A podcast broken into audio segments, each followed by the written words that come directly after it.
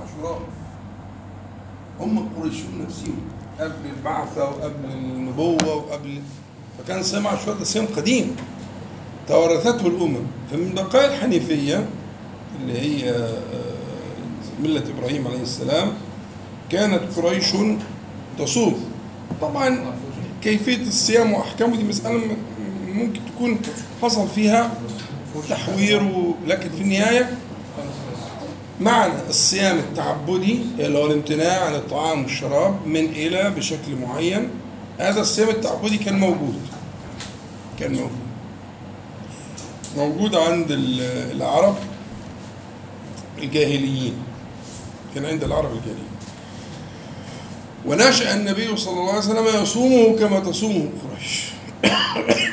لغاية البعث لما كان عنده 40 سنة عليه الصلاة والسلام.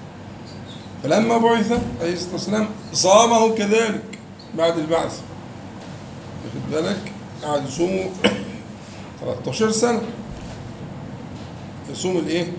يصوم برضو ع- آ- آ- آ- إيه ال- ال- التفاصيل أو المقاصد؟ طبعا الغالب على الظن إنه ما كانش فيه تصريح بإيه السبب لكن الغالب على الظن إن النبي صلى الله عليه وسلم كان يعلم إن هذا يوم اللي إحنا نحاول نفكر فيه دلوقتي. إن ده يوم من أيام تفضل الله تبارك وتعالى على عباده وأوليائه ونصرتهم وإنجائهم وكده. مؤكد كان النبي صلى الله عليه وسلم يطلع على ذلك. مؤكد. أما قوله على اليهود نحن أولى بموسى منهم. ليس معناه أن هو ده يعني أن هو آه، آه، جد على النبي صلى الله عليه وسلم هذا العلم لا. لكنه قال إذا كنتم تصومونه لنجاة موسى عليه السلام فنحن أولى بموسى منكم لا بأس. يعني ما فيش معنى أن ده آه، إن كان علما غائبا عنه عليه الصلاة والسلام فقال لا. إنما يبين أن نحن أولى بموسى على كل حال. في مكة نحن أولى بموسى في المدينة نحن أولى بموسى نحن أولى بموسى في كل وقت. أنا قصدي عشان صيام الحادي عشر. سمعت اقوال ان إحنا للمخالفة. للمخالفة. المخالفة. أنا قلت ساعتها طب ما هو صام صام على العاشر بس ما صامش الحادي عشر مع النبي صلى الله عليه وسلم كان آه، بالضرورة كده إن في أول أمره يحب موافقة أهل الكتاب. يعني في أول الهجرة كان النبي صلى الله عليه وسلم يحب ويميل إلى موافقة أهل الكتاب لأنه كان يرى أن هم أولى الناس بنصرته. وأولى الناس بالإيمان به صلى الله عليه وسلم. وظل على ذلك آه، زمانا يرجو هدايتهم ويرجو نصرتهم حتى وجد منهم ما وجد من التكذيب.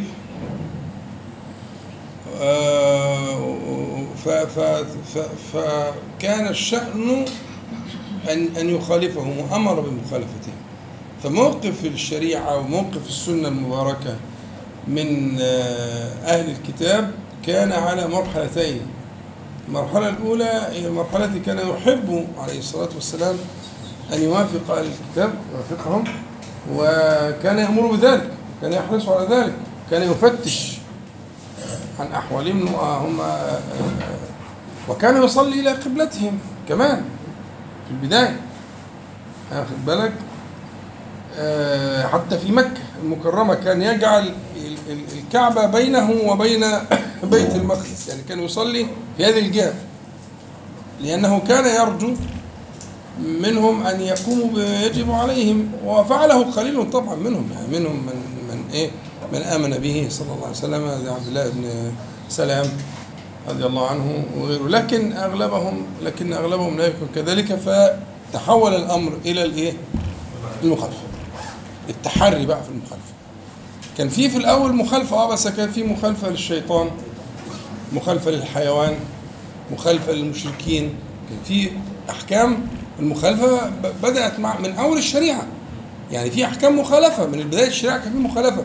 بس كانت مخالفة لإيه؟ إقعاء كإقعاء الكلب مش عارف آه، بتاع لا الشمس تسجد لها المشركون وال- والكفار والى آخره. فكان في مخالفة يعني ب- بأي شريعة حنيفية آه لا بد فيها من المخالفة. لأن الحنيفية أصلا معنى كلمة الحنيفية والحنف معنى الميل. هي أصلا فكرة كده فكرة إنه ميل عن الإيه؟ عن الشرك. بعد عن ال- الحال اللي هتطلع عليه هتلاقيه حال آه، يعني مائل آه، وحال آه، ملوث. م? فأنت هتبقى مأمور بأن تكون حنيفا حنيفا يعني مائلا عن الشرك. لذلك في الآية الشهيرة في سورة البقرة ربنا سبحانه وتعالى قدم قدم الكفر بالطاغوت فإن يكفر بالطاغوت ويؤمن بالله. فقد استمسك فالاستمساك بالعروة الوثقى مبدأه الكفر بالطاغوت مبدأه الميل عن الشرك. دي حقيقة. ففكرة المخالفة فكرة أصيلة جدا في الشريعة. من البداية خالص من البداية من أول البعثة. تفتكر المخالفة دي جت في المدينة؟ لا لا. ده هي المخالفة دي أصل في السير. أصل الهداية مين؟ اهدنا يعني هدى يهدي وكان يؤتى برجل وهذا بين الرجلين حتى يقام في الصف. اله- الهدى أصلا ميل والحنف ميل يعني الألفاظ الحنيفية والهداية دي كلها ألفاظ ميل. ميل عن إيه؟ ميل عن ما بس بس أقدم لك الميل عن الأول الاهتمام به يعني لابد أن تميل عن الشرك. أنت أنت أنت ابتعد عنه. آه، فالهدى والحنف والحنيفية هو ميل وبعد عن كذا إلى كذا. ففكرة المخالفة فكرة أصيلة جدا في الشريعة الإسلامية.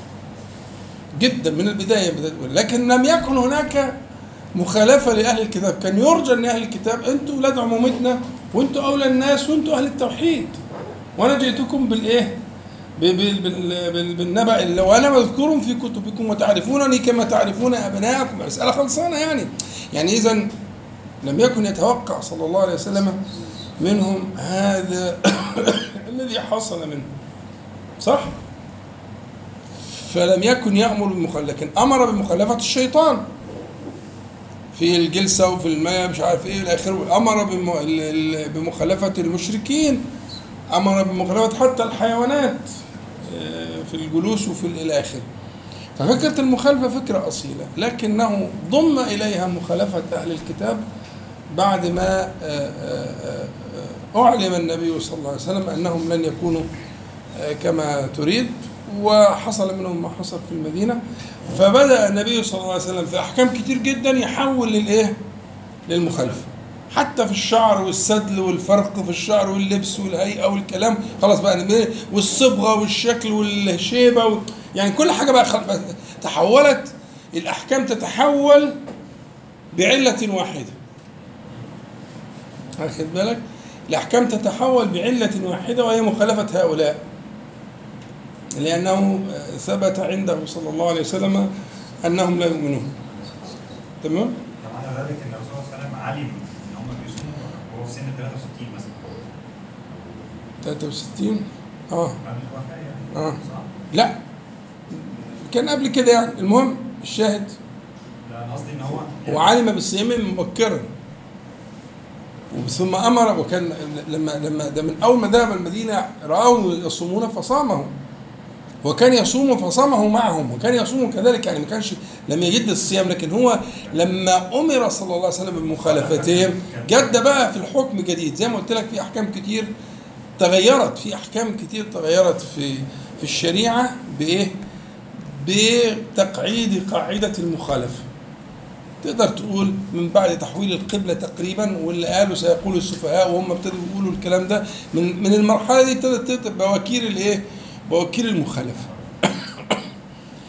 فانتباه النبي صلى الله عليه وسلم مسألة ال- المخالفة في الصيام كانت في آخر آخر سنة من عمره الشريف عليه الصلاة والسلام. آه والله أعلم. نبدأ على بركة الله. طيب أعوذ بالله من الشيطان الرجيم بسم الله الرحمن الرحيم الحمد لله رب العالمين اللهم صل على محمد وأنزل المقعد المقرب منك يوم القيامة أما بعد ف ال- الحمد لله كنا صائمين اليوم آه، يوم آه، عاشوراء اليوم العاشر من المحرم.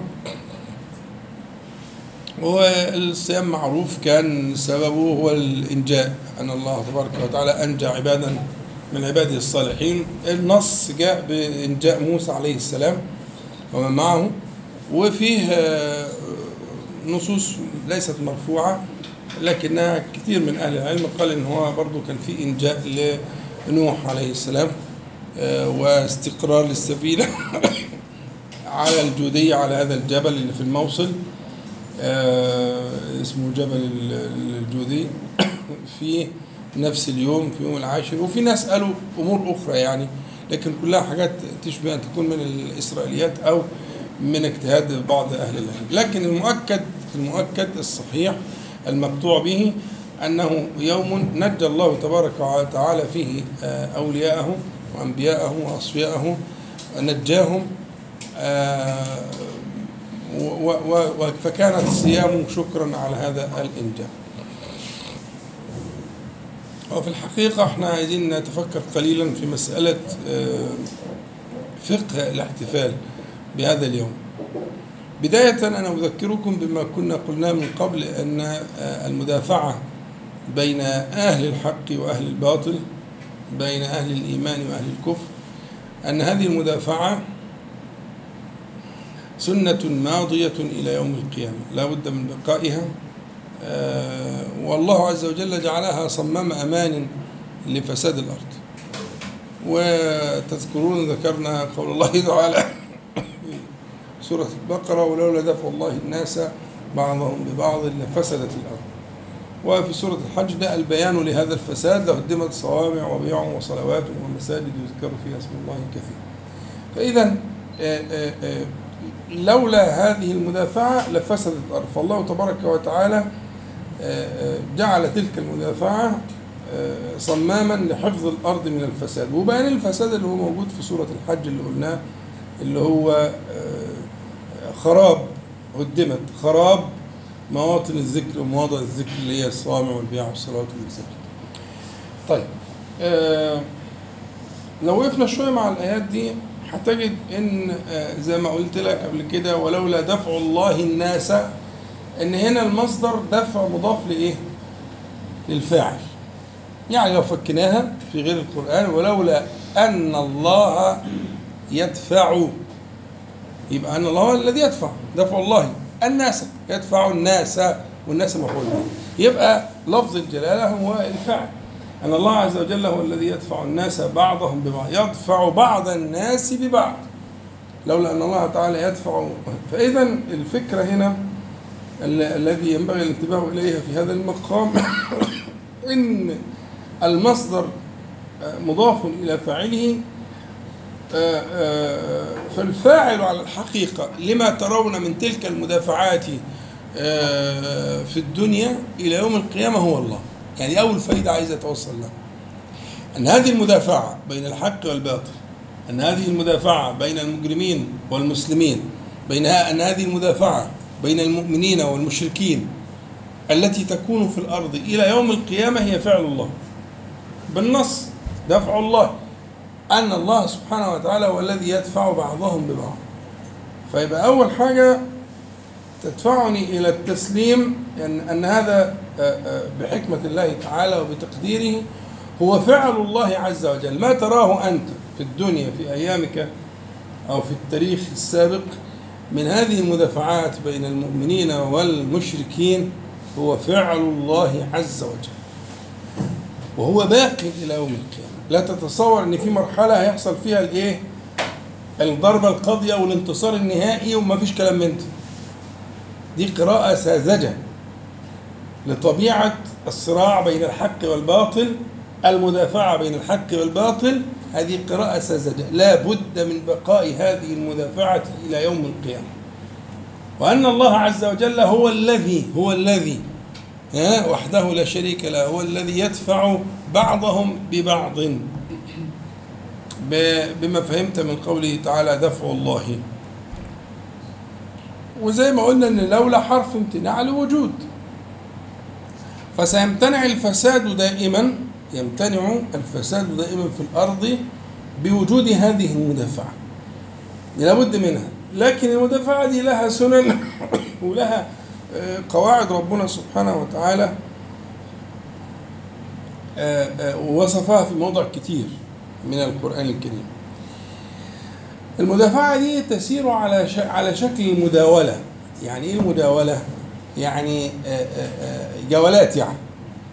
يعني جولة وجولة دولة ودولة.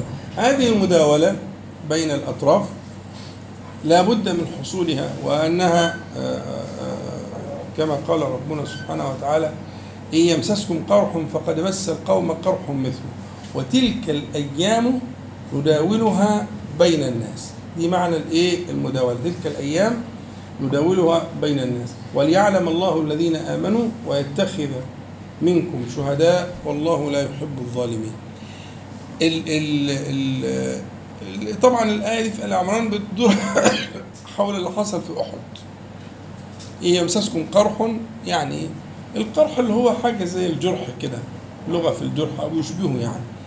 لكن ممكن يبقى أشمل من الجرح. يعني ما ما ما, ما يصيب المرأة مما يؤلمه? آه، من جرح ونحوه يمسسكم قرح فقد مس القوم القوم مقصود بهم الإيه؟ ال- القوم الآخرين المشركين يعني. فقد مس القوم إيه؟ قرح مثل. يمسسكم قرح فقد فطبعا هو جواب الشرط مش مذكور لكن يدل عليه المذكور? يعني فلا تأسوا لأن الله عز وجل يداول هذه الأشياء فيما بين الناس. إن يمسسكم قرح فقد مس القوم قرح مثله وتلك الأيام نداولها بين الناس. خلي بالك بقى تلك الأيام ودي في إعرابها حتة كده حلوة. محدش يقفش مني لا لكنها جميلة. تلك الأيام ممكن تكون جملة لوحدها يعني مبتدأ وخبر. يعني تلك هي الأيام.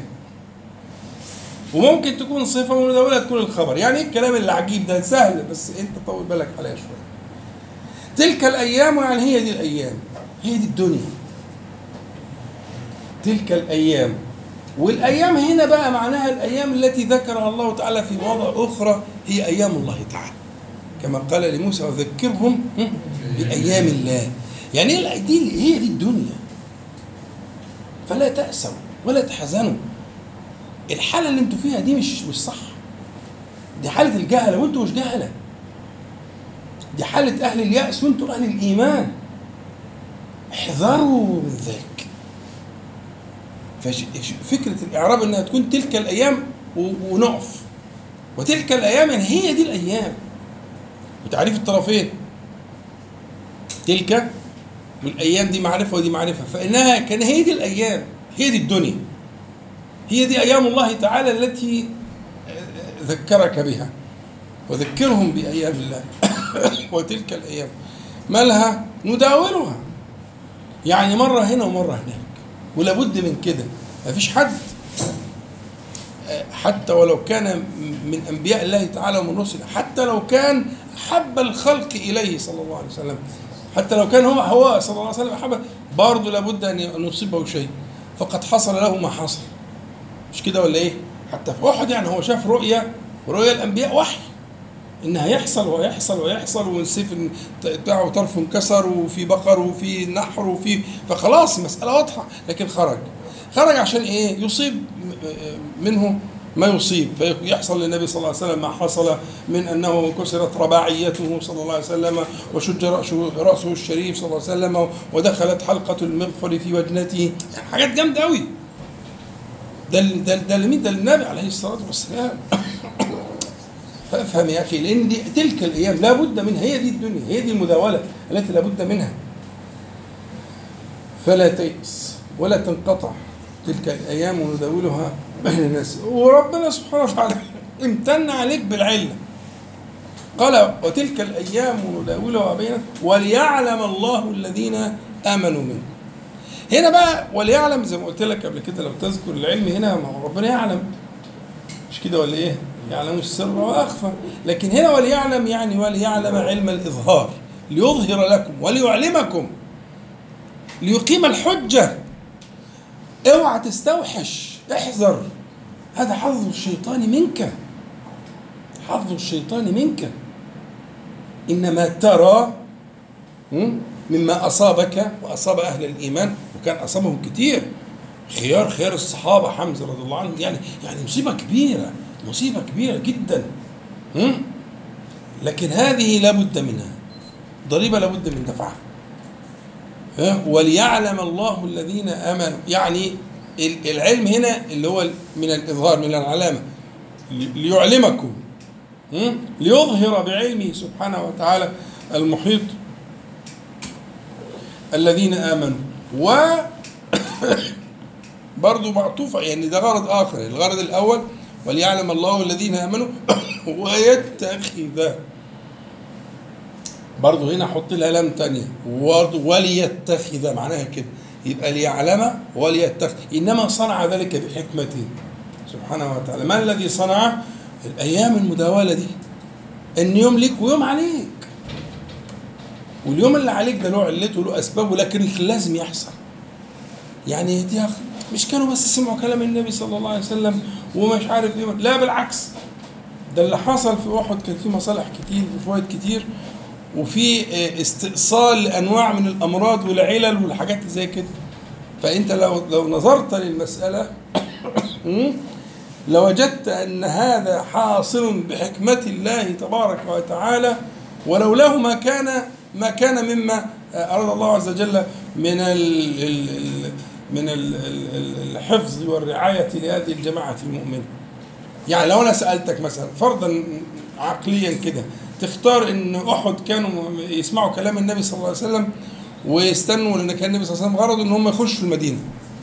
يخشوا يعني يخشوا حدائق المدينة والمدينة حدائقها صعبة جدا وطرقها ضيقة وما تنفع فيها تمشي فيها جيوش وكانوا يعملوا كمائن وحرب مدن وإلى آخره. ده كان اختيار النبي صلى الله عليه وسلم. وقريش ملهاش في القصة دي وجايين بجيوش ضخمة وكده فيخشوا بايه هي هي هيتوهوا في المسألة وت... و- ولكنهم أرادوا أن يخرجوا لهم وإلى آخره الشباب اللي هم ما حضروش بدر. فلو سألتك أنا لو لو لو لو كان لك الخيار ماذا تختار؟ جوابك إيه؟ اسمعوا الكلام. لا أنا أختار ما اختار الله تعالى.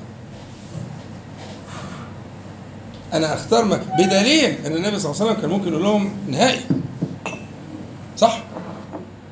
يعني لو قال لهم النبي صلى الله عليه وسلم الأمر نهائي كان حصل إيه؟ خلاص. سمعنا وأطعنا.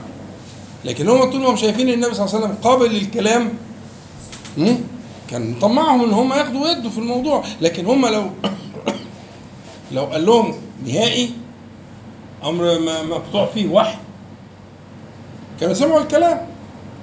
فاختيار الله تعالى إن اللي حصل في أحد ده يحصل. وأنت لما تقرأ ال- البحث المطول الجميل الماتع اللي كتبه ال- ال- الحافظ ابن القيم رحمه الله في كتاب زاد المعاد بحث مطول في فوائد آه، ما حصل من هذه المصيبة الكبيرة في آه، آه، أحد. فقد يكون للمصائب فوائد ومصالح لا تتأتى بدونها. افهم دي حقيقة. ممكن تحصل مصائب مصائب عامة للأمة تبقى جراح أليمة موجعة. صح. لكن لم يكن لي- ليمتن الله عز وجل بالعافية على تلك الجماعة إلا بهذه الجراحات. لازم تستأصل هذه ال- الجراحات حتى تتعافى الأمة فتخرج بعد أحد خيرا مما كانت قبل أحد. ده اللي حصل فعلا. فإذا بنص القرآن ما ربنا سبحانه وتعالى يعلل ليعلم ليعلم الله الذين آمنوا ويتخذ منكم شهداء. فعلتين أجمل من بعض. العلة الأولى إظهار أهل الإيمان أو إظهار الإيمان لكل واحد. كل واحد دخل اختبار ليظهر إيمانه. تيجي الفتنة من الفتن تمر بأمة من الأمم فيظهر إيمان الناس. صح؟ يعني الفتنة اللي مرت بأمتنا في الفترة اللي فاتت دي لم يكن ليظهر ما ظهر إلا بمثلها. في ناس وفي أشخاص وفي وفي رموز لم تكن لتظهر البتة إلا بهذه الطريقة. مستحيل. مع ما اشتملت عليه من آفات وأمراض و و وأمراض خبيثة. فكذلك هذه الفتن التي تتعرض لها الأمم لها وجه حسن لها وجه العافية وجه المعافاة إن الله عز وجل آه، آه، آه، بهذه الآلام والجراحات يستأصل ما يكون من الإيه من الأمراض التي تكون عضالا ولا تخرج إلا بهذه الطريقة. يبقى إذن وليعلم الله الذين آمنوا ويتخذ منكم شهداء. شهداء هنا معناها إيه؟ لا معنيين شهداء بالمعنى الشرعي الاصطلاحي إن هم الذين قتلوا في سبيل الله. يبقى يكون من الأمة دي رتبة اسمهم الشهداء. أو شهداء على الناس. وهنا معنى قيم جدا إن هذه الأمة من خصائصها أنها الأمة التي ستكون شهيدة على جميع الأمم على كل الأعصار بالقرآن الكريم. فنوح عليه السلام هيستشهد بأمة النبي صلى الله عليه وسلم. وكذلك موسى وكذلك عيسى كل الأنبياء يستشهدون بأمة النبي صلى الله عليه وسلم بالقرآن الكريم. يشهدون أن هذا النبي بلغ وأنه كذا وكذا.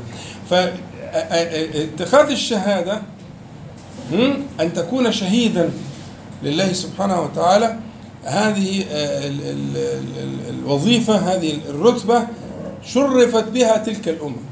هذه أمتنا شرفت بأنها تكون إيه؟ ولذلك انت لما تقول في قوله تعالى وكذلك جعلناكم أمة وسطا؟ قال إيه؟ لتكونوا شهداء على الناس ليه؟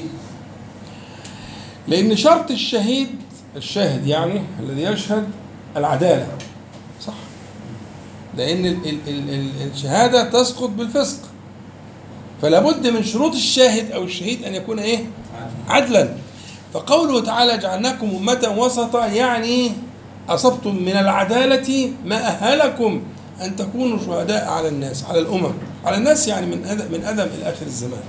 فأنتم يا إخواننا الكرام هذه الأمة المباركة أمة الشهداء سواء الشهداء بمعنى في سبيل الق- القتلى الذين ماتوا في سبيل الله أو بالمعنى الاعم الأجمل وهذا مذكور في كتب التفسير إن هم معناها أنهم يكونوا شهداء على الناس أن يكونوا آه، آه، شهدوا بأداء أهل الإيمان لوظائف الإيمان وموتهم في سبيل الله تعالى وصبرهم على إلى آخره.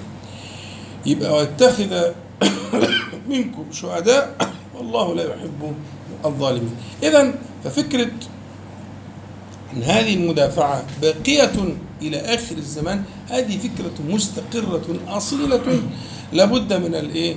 من من من الالتفات إليها. أن الله سبحانه وتعالى سيبقي هذا الأمر. ففكرة ال- ال- اللي قلتها في أول كلامي احذر من الطفولة بتاعة الضربة القاضية الشيطان مش هيموت. وأعوان الشيطان مش هيموتوا. المجرمين مش هيخلصوا. الحرامية مش هيبطلوا. الظلمة مش هيتمحوا من على وجه الأرض. فوق بقى للحكاية دي. أنت في أي الفريقين في أي الجندين أنت وده المهم دي القضية. القضية في فريقين في صراع دائم إلى إلى آخر الدنيا. ويفعل الله تعالى بهم ما يشاء. لكن تقدير ربنا سبحانه وتعالى أن يكون في أولياء للرحمن وأولياء الشيطان وفي من يموت في هذا الطريق وفي من يموت في هذا الطريق. وفي من أن من يبذل ماله ونفسه في هذا الطريق وكذلك في الطريق الآخر. إذا فنخرج بقى عن التصور الساذج اللي هو لا أبدا بالعكس ده لابد من أن تتصور التصور الحقيقي وأن هذه الجولات وهذه الدولات وهذه المداولة لابد منها إلى آخر الزمان. طيب اليوم اللي إحنا بنتكلم فيه ده يوم من أيام من جولات التي تهمنا. دي دولة. يعني اليوم اللي إحنا صمناه النهارده ده ها؟ إحنا صمنا احتفالا بجولة. حصلت فيها دولة. الجولة دي حصل فيها إيه؟ المقطوع به اللي هو آه، آه، إنجاء موسى عليه السلام. واللي قريب منه من ناحية السند إنجاء مين؟ نوح عليه السلام.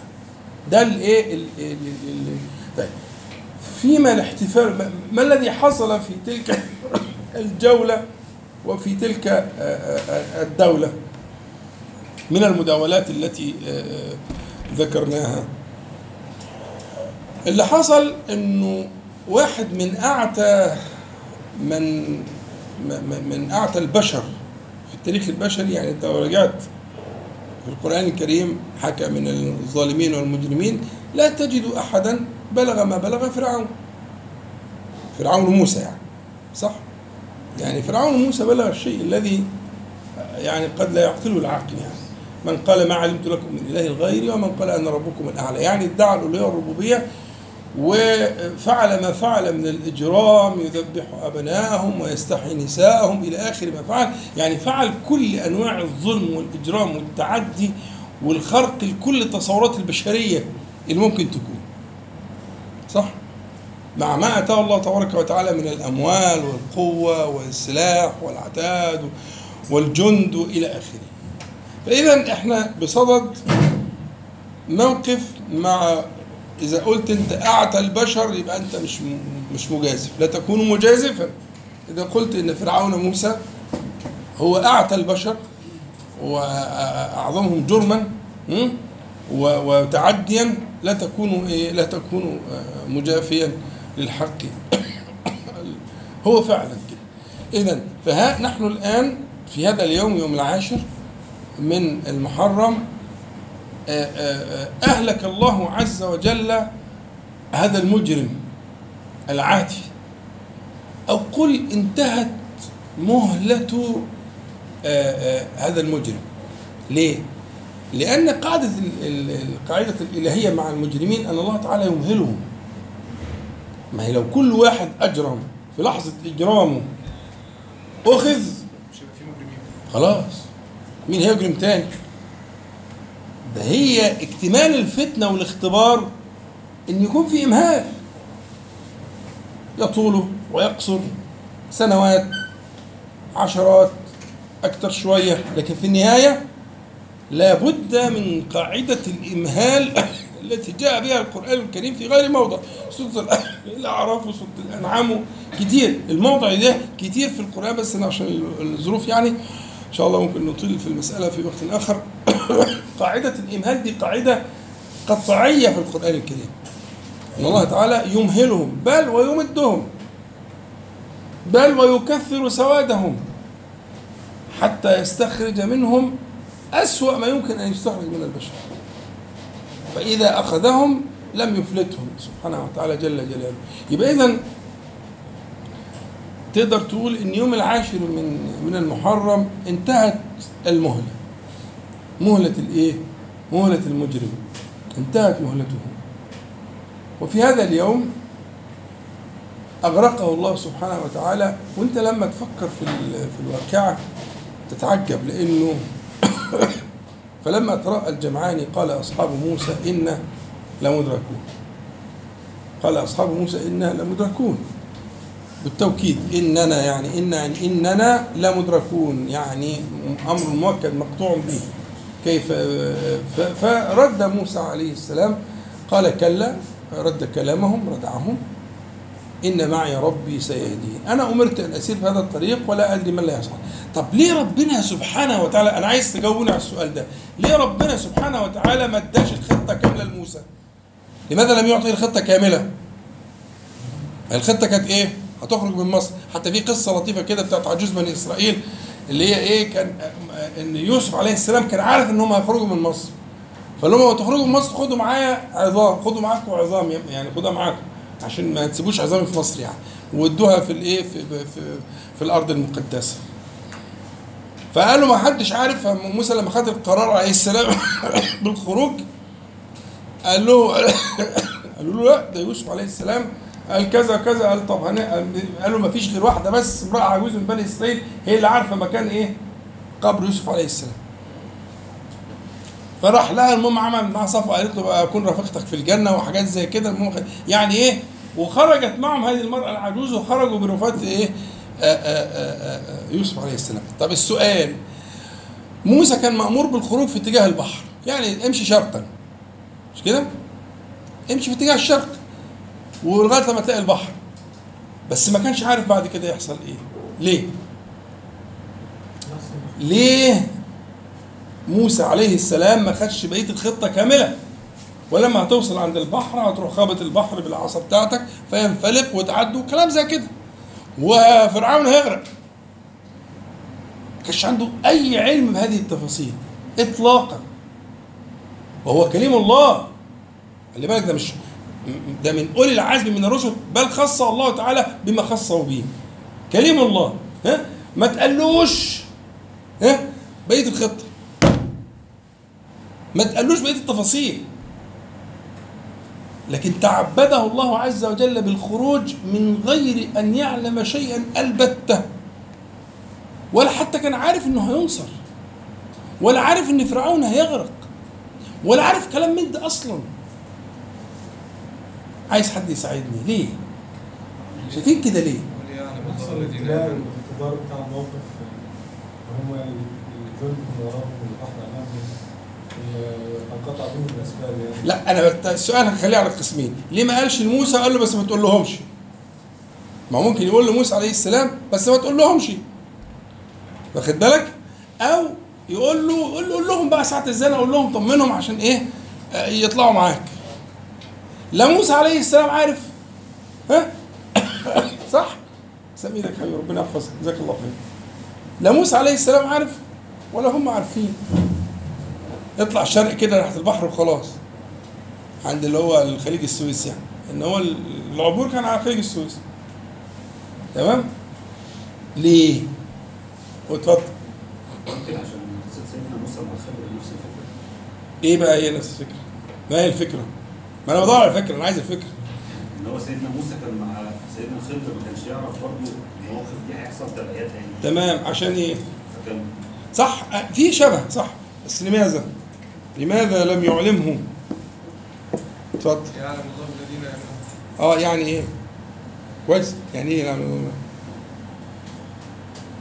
عشان الإيمان تسليم. مش ها؟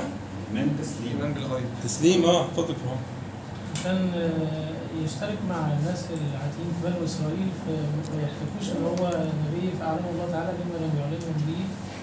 فيتساوى ال- الدخول في هذا الموقف بينه وبينهم في التسليم وال- والتوكل واليقين واللجوء لله تعالى. رد عليه. طب حسين عايز تقول إيه؟ كانت بعد إيه؟ أصلا ينتظم في ذلك الايه وحين في ذلك. بعد بين كثير مثلا؟ برضه هي كانت الايه المؤمنين وان ربنا رحيم هي ان موسى عليه السلام عايز اليقين يعني آه. اليقين تمام. موسى عليه السلام هم تمام زي البشر يعني لو كانوا ملائكه كانوا دي ملائكه لكن نعم هو ربنا يحصل اي حاجة ربنا وإحنا لم نعلم فما يستويش المقامين في البذل والتضحيه والاقدام على ال- على المخاطره دي. الله يفتح عليك احسنتم جميعا الترقي بالطريقة دي نعم على سبيل الترقي هو الإيمان اللي انت قلته معنى الإيمان معناه إيه؟ ما هو الإيمان ده أصل شيء عمل من أعمال القلوب صح؟ ولا إيه؟ يفتقر دايما لل- للبرهان والدليل مظبوط؟ ما اللي بيدعي الإيمان ها سيدعى إلى البرهان والدليل على إيمانه وإلا لادعى كل أحد ذلك ما كانش في أي ضريبة هتدفع يبقى كانت بقت المساله بقت لكن لابد من أن آه، آه، آه، يأتي زمان فيستخرج الله تعالى منك البرهان والدليل القاطع على إيه؟ على على إيمانك. طبعا إيمان موسى عليه السلام غير إيمان بقية ال- الأمة كلها فكان المطلوب من موسى أعلى وأعلى فكان عدم إعلام موسى لإخراج التسليم وال والذي يليق به عليه السلام. يبقى أنت لو تفتكروا زمان كنت قلت لكم في ناس ربنا تبارك وتعالى وصف أحوال في القرآن بس أنا الظروف مش مساعدة قوي دلوقتي الانطلاق يعني.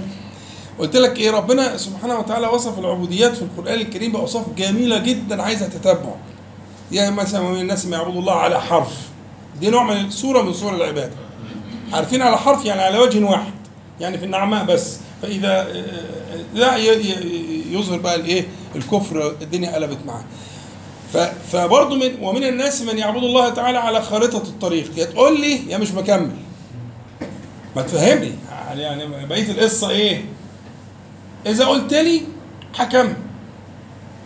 ما قلتليش لا مش هكمل. مفهوم؟ فنفس الفكرة. على- يعبد الله تبارك وتعالى على التسليم. على حسن الظن به سبحانه وتعالى على أنه يفعل لك خيرا مما تفعله نفسك. يعني لو خيرك الله تعالى صلوا على حضرة النبي. صلى الله عليه وسلم. لو خيرك الله تعالى أن تختار لنفسك وأن يختار لك هو ها؟ فإياك ثم إياك. أنت هتختار بالإيه؟ ها؟ بالجهل والعجز. وهو يختار بالعلم بالعلم والقدرة. فوق لروحك. يعني لو خيرك تصور انت كده ربنا خيرك الليلة دي بقى انت روحت كده وصليت الوتر وبتاع وربنا فتح عليك وبعدين جالك وخيرك قال لك شوف بقى أختار لك ولا تختار لروحك؟ ها؟ لا تحصل مع حد فيكم الليلة دي تصور كده يعني إن جالك ملك كده وقال لك هي ربنا سبحانه وتعالى بيقول لك أختار لك هو يختار لك جل جلاله ولا تختار لروحك في مالك وصحتك وابنك وبنتك وزوجتك اوعى اوعى تقع بقى. أصعب من أصحاب الأخدود رعاك حكينا قصتهم نعم. أختار لك ولا تختار لنفسك؟ احذر. ده السعيد السعيد اللي بيتوسل إلى الله سبحانه وتعالى أن يختار له. هي هي الاستخاره إيه غير كده. هي مدارها على إيه؟ بتتوسل إليه. بأسمائه وصفاته أن يختار لك. وأنت مسلم وراضي ومقدم التسليم والرضا والفرح به سبحانه وتعالى وحسن الظن به جل جلاله. فما بالك بقى برتب الأنبياء. فما بالك برتب أولي العزم منهم؟ ده أنت طلعت بقى ل- لذروه السلام فموسى يتقال له إزاي الكلام ده؟ عليه السلام يتقال له إيه يا ابني؟ أنت فاهم غلط.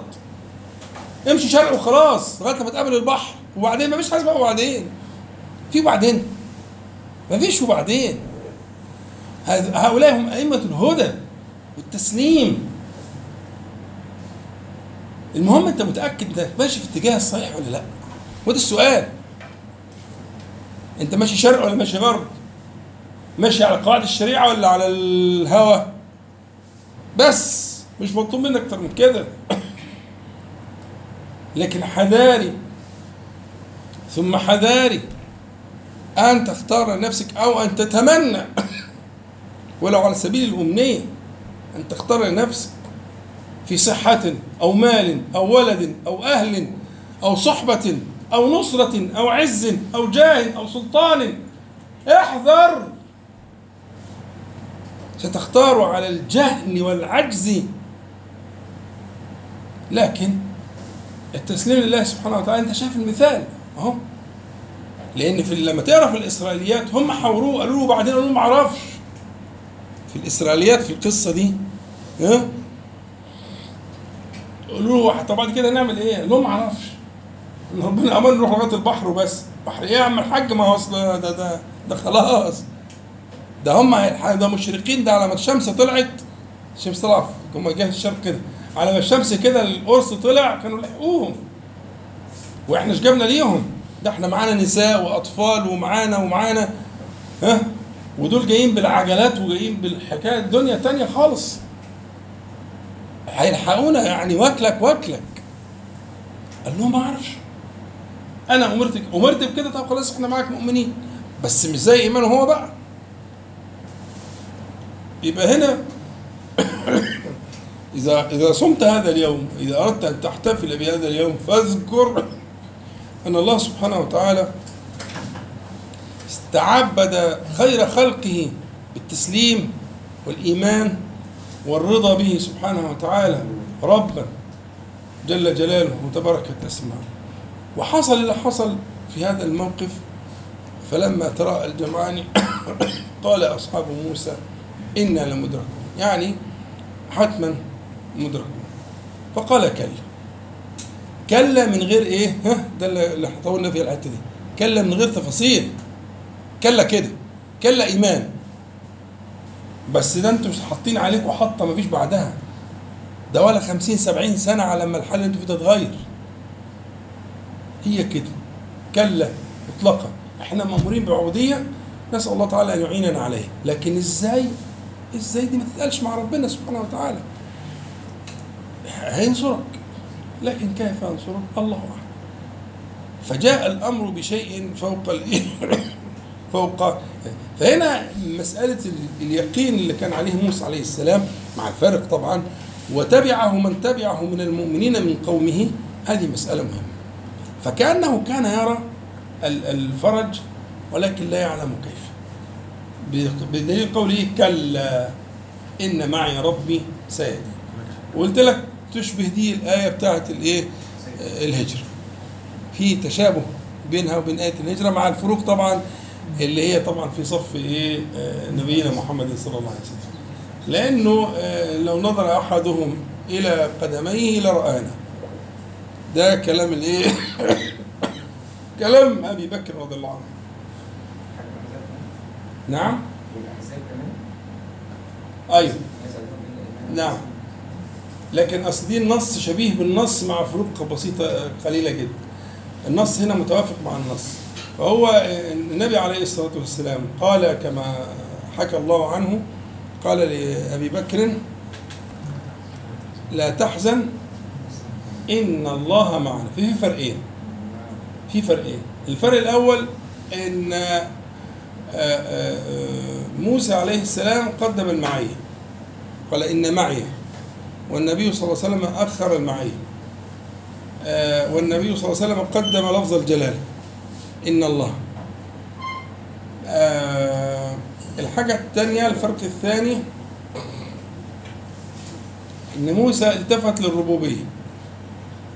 والنبي عليه الصلاة والسلام التفت للألوهية. آه، الحاجة الثالثة إن موسى عليه السلام أضاف لضمير الفرد والنبي عليه الصلاة والسلام أضاف لضمير الجمع.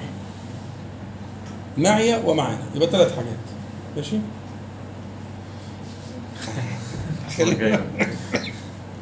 هو عايز ياخد آه، فاصل راحة. بس افتكروا الثلاث حاجات دول عشان نعيشهم. يعني خدين بالكم بالثلاث فروق. إن معي ربي إن معي ربي. تمام؟ إن الله معنا يبقى أول ده فرق هنا التقديم لفظ الجلالة. رب النبي صلى الله عليه وسلم قال إن الله فقد لفظ الجلالة لكن موسى عليه السلام قدم إن معي ربي. النبي صلى الله عليه وسلم التفت إلى الألوهية. إن الله موسى عليه السلام التفت إلى الربوبية. الحاجة الثالثة إن الإضافة كانت لضمير المفرد معي وهناك النبي صلى الله عليه وسلم التفت إلى ضمير الإيه؟ الجمع الفروق ندرسها إن شاء الله بعد الإيه؟ الفاصل. اللهم صل على محمد وانزل المقرب منك يوم القيامه أعوذ بالله من الشيطان الرجيم. بسم الله الرحمن الرحيم. الحمد لله رب العالمين. اللهم صل على محمد وأنزل المقعد المقرب منك يوم القيامة. أما بعد ف في ال في ال في الاستراحة جه سؤال بيقول آه إن إن أنا ذكرت إن الإنسان لا يختار على الله تعالى آه، لا في نفس ولا مال ولا ولا ولد ولا شيء أبدا أنه لا يختار على الله تعالى. ف إذا كان الأمر كما قلت كما قلت أنا يعني ففيما الدعاء اذا فالدعاء فيما ما معنى الدعاء؟ اذا إذا كان الإنسان آه، في حال من التسليم مع الله عز وجل ولا آه، آه، يختار عليه. فمعنى اتفضل. ممكن أضيف حاجة يمكن تكون حضرتك تشملها في نفس السؤال؟ اتفضل كان عندي برضه سؤال تاني. آه لما إحنا حضرتك اتعلمنا قبل كده إن الدعاء جاب يقينا طالما ما فيش موانع الدعاء. تمام؟ تفرق إيه المواضع بقى اللي يقال فيها إن ده موضع يجاب فيه الدعاء مثلا في السجود آه، بين بين الأذانين الحاجات اللي زي كده؟ إذا كده كده هو طول الوقت مجاب. لا ارجى يعني المواطن وال- والأحوال. أرجى عند الله تعالى. التي يرجى فيها الإجابة آه، بأخذ الأسباب آه، أن يكون مطعمه آه، من حلال أن يكون كذا أن يكون بين أذانين أن يكون في جوف الليل الآخر أن يكون في حال السجود أن يكون في موضع مبارك مثلا في عرفة إلى آخره. فهذه مما يرجى معه ترجى معه الإجابة أخذ بأسباب الإجابة. ف إذا استوفى المرء أسباب الإجابة فإن الإجابة تكون على واحد من من ثلاثة كما قلنا قبل ذلك إما أن يجيبه في مسألته وإما أن يدخر دخرها له في الآخرة وإما أن يدفع عنه من البلاء بمثله. ده لل- لل- للدعاء المجاب اللي هو استوفى شرط الإجابة لكن الدعاء الذي لم يستوفي شرط الإجابة لا يجاب. فمما مما يقرب الإجابة الأسباب المقربة للإجابة اللي إحنا ذكرناها وغيرها كتير. فمسألة الدعاء وهل الدعاء يعترض أو يتعارض مع فكرة التسليم مع الاختيار لله سبحانه وتعالى؟ هذا خطأ. فمعنى ألا تختار مع الله سبحانه وتعالى يعني فيما آه، آه، فيما قضى سبحانه وتعالى مما آه، جاءك من الولد أو المال أو الصحة أو إلى آخره. فإذا جاءك من الله تبارك وتعالى شيء من ذلك فلا تختار عليه لا ترجو وتتمنى ولا تمدن عينيك إلى ما في آه، يد غيرك. فهذا هو المقصود بمعنى ألا تختار على الله تبارك وتعالى. المثال الذي ضربته ده مثال فردي عقلي. لو لو خيرك الله عز وجل ده مثال فردي عقلي. خيرك أن تختار لنفسك وأن يختاره لك ده مثال عقلي عقلي اللي هو اللي هو ترجمة ليه فإنك تقدر ولا أقدر وتعلم ولا أعلم وأنت علام الغيوب. ده ده يعني تمثيل لهذا الكلام. لكن هو في الحقيقة إن الدعاء من أسباب آه، آه، العبودية أو هو هو العبودية على الحقيقة يعني. آه، الدعاء هو العبادة كما قال عليه الصلاة والسلام. لكن أذكرك أن الدعاء نفسه مراتب في المقام ده. يعني الدعاء الدعاء نفسه الإنسان في حالة الإيمان والتوسل إلى الله سبحانه وتعالى في مراتب. أرقاها وأعلاها طريقة دعاء الاستخارة أعلى أعلى رتب الدعاء على الإطلاق. يعني ال- ال- الاستخارة دي ولذلك كان يعلمنا الاستخارة في الأمور كلها كما يعلمنا السورة من القرآن في البخاري. يعني حاجة مفيش أعلى من كده. يعني الحاجة اللي هي ألحقت بالقرآن الكريم.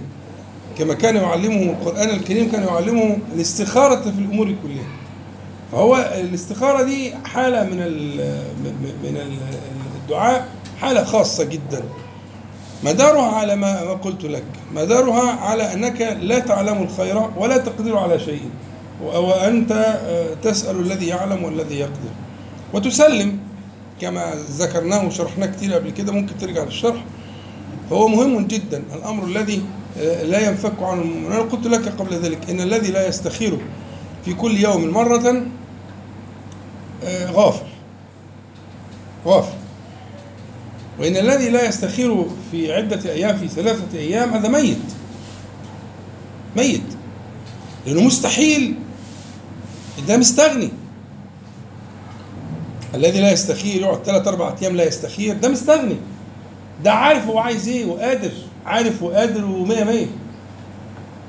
لكن ال- ال- اللي في حالة من العبودية وعارف حجمه وعارف علمه وعارف قدرته هيستخير في اليوم أكثر من مرة.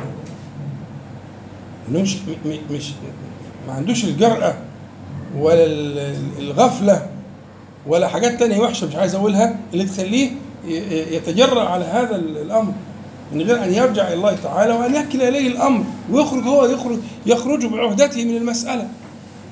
ويترك الأمر لله سبحانه وتعالى. فين العبودية دي؟ إذا غابت العبودية دي في اليوم فده في نوع من الغفلة. لو عدى يوم من غير استخارة يبقى في غفلة.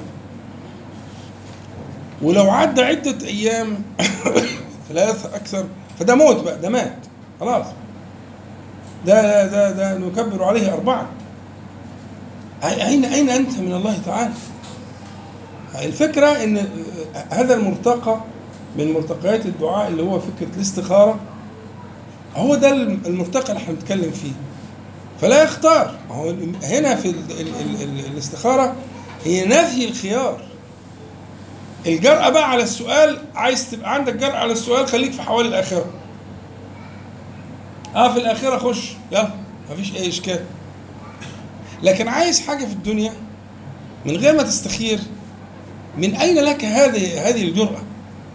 هذا العلم هذا الفهم وهذه الإحاطة. جبتها منين؟ إيه؟ آه أنا أنا معاك لو أنت بتتكلم في الآخرة ولا في صحبة النبي صلى الله عليه وسلم ولا كذا ولا كذا. ماشي.